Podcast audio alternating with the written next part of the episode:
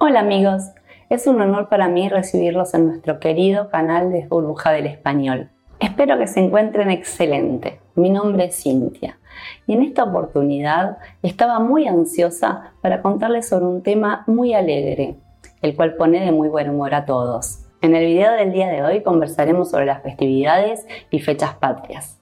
Lo cierto es que contamos con diferentes festividades dependiendo de las provincias y nos encanta festejar pero para que no se nos haga muy extenso, si les parece, vamos a ver solo las que se festejan a nivel nacional. ¿Están listos? Porque son muchas, ¿eh?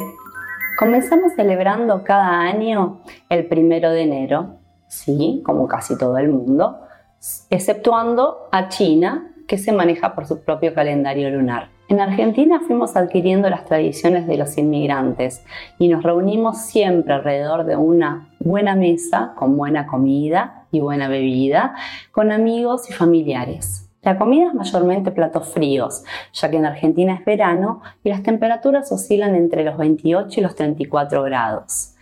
Pero como venimos de ancestros italianos y españoles en su mayoría, siempre, siempre, siempre lo mechamos en el brindis con algún turrón, pan dulce, castañas, almendras, nueces. Es muy común reunirse con una parte de la familia el 31 y con la otra el primero. Si estos días de festividad caen en mitad de semana, el 31 se trabaja mediodía y el primero es totalmente feriado.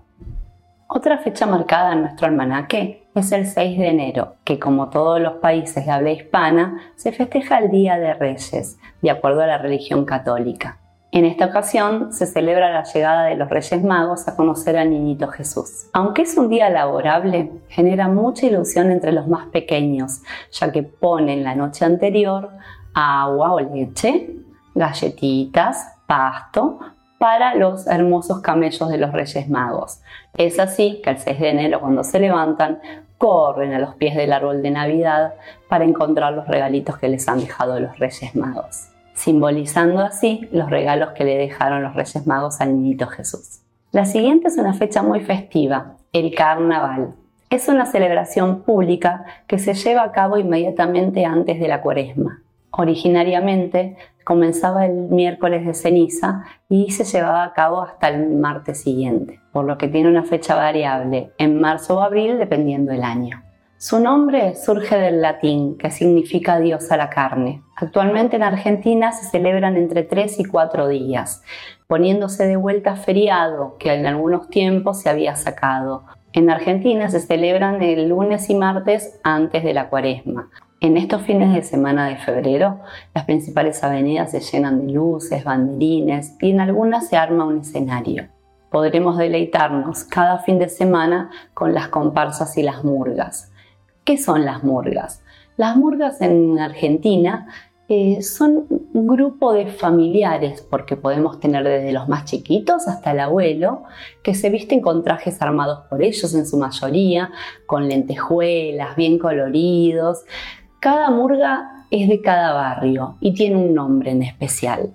Entonces, van a lo largo de la avenida, van pasando y van cantando y tocando canciones que todos ya conocemos, pero con la letra que ellos le ponen. Generalmente es acerca de realidades de nuestro país y cuentan su verdad cantando y bailando por la avenida.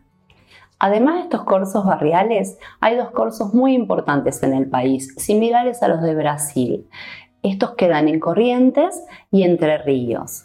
Se arma un corsódromo. El corsódromo es ese lugar donde la gente puede entrar, puede sentarse, puede tomar algo y ver por una avenida muy extensa cómo pasan las comparsas. En este caso no son como las murgas, son más grandes. Se arman carrozas, eh, tienen muchos bailarines y unos trajes que son preparados todo el año también.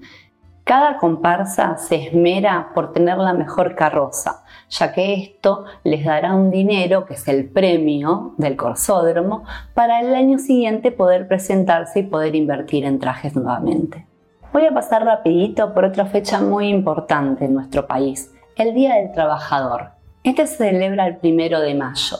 Es un día no laborable, obviamente, y cada uno lo festeja a su manera. Generalmente se reúnen las familias, se hace un muy rico asadito y se toma un rico vinito o lo que más les guste. Ahora vamos a pasar a nuestras fechas patrias.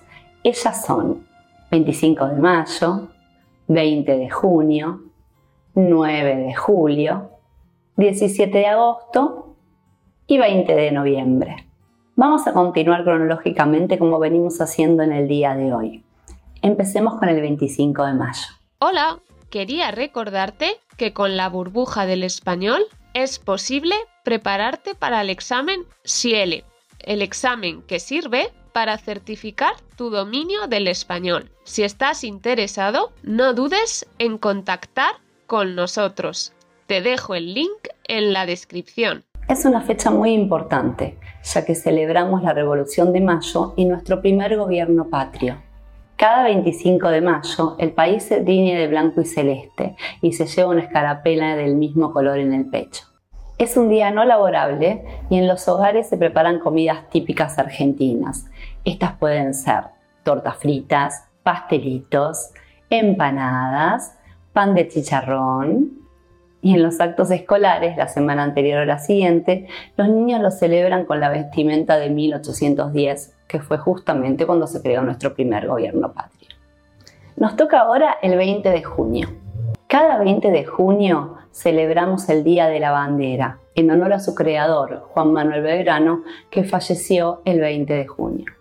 Siendo un día feriado, la mayor de las festividades se realiza en el Monumento a la Bandera, que queda en Rosario, Santa Fe. En este lugar fue la primera vez que se hizo nuestra bandera, el 27 de febrero de 1812. Durante este acto participan muchos actores argentinos, entre ellos cantantes, bailarines y se puede deleitar uno con una linda danza folclórica. Otro día muy importante es el 9 de julio. Ese es nuestro Día de la Independencia. Es un día muy similar al 25 de mayo en cuanto a comidas típicas, pero se le agregan el locro, una comida muy rica, y los churros con chocolate caliente, los cuales se los recomiendo porque en Argentina el 9 de julio hace mucho frío, entonces viene siempre muy bien un rico chocolate calentito. Siguiente parada, 17 de agosto. Es el día del paso a la inmortalidad de nuestro querido Juan José de San Martín, nuestro libertador. Es considerado uno de los mayores próceres por lo tanto, es un día feriado y se lo conmemora en actos escolares también. ¿Siguen atentos? Bueno, les traigo la última fecha patria del año, el 20 de noviembre. En el Día de la Soberanía Nacional conmemoramos la batalla de la Vuelta de Obligado. La fecha conmemora la participación heroica de los soldados de la Confederación Argentina. Nuestro último tema de conversación, y no menos importante, son las fechas especiales que se festejan en nuestro país. Ellos son el Día del Padre, el Día del Niño, el Día de la Madre. Estas fechas son siempre motivos de celebración. Caen siempre días domingo. Por lo tanto, la familia está disponible para reunirse. Nos reunimos y festejamos y celebramos todos juntos en familia. Ah, pero no nos olvidemos de los regalos. Siempre hay un regalo para los homenajeados, ya sea el caso de los niños, de las madres o de los padres. El Día del Padre se celebra el tercer domingo de junio, el Día del Niño el tercer domingo de agosto y el Día de la Madre el tercer domingo de octubre. En lo personal, la principal razón de reunirse en estas últimas fechas es brindarse cariño, mimarse un poco, que nunca viene mal Siempre nos encanta abrazarnos, estar juntos y celebrar el día a día. Esto ha sido todo por hoy. Gracias por estar del otro lado. Como siempre les digo, dejen los comentarios en este video, regálenme un me gusta y si están interesados en recibir clases de español, no duden en contactarse con la dirección web que van a encontrar aquí. Así también, síganos en nuestras redes sociales. Ahora sí, los dejo. Nos vemos. Hasta la próxima.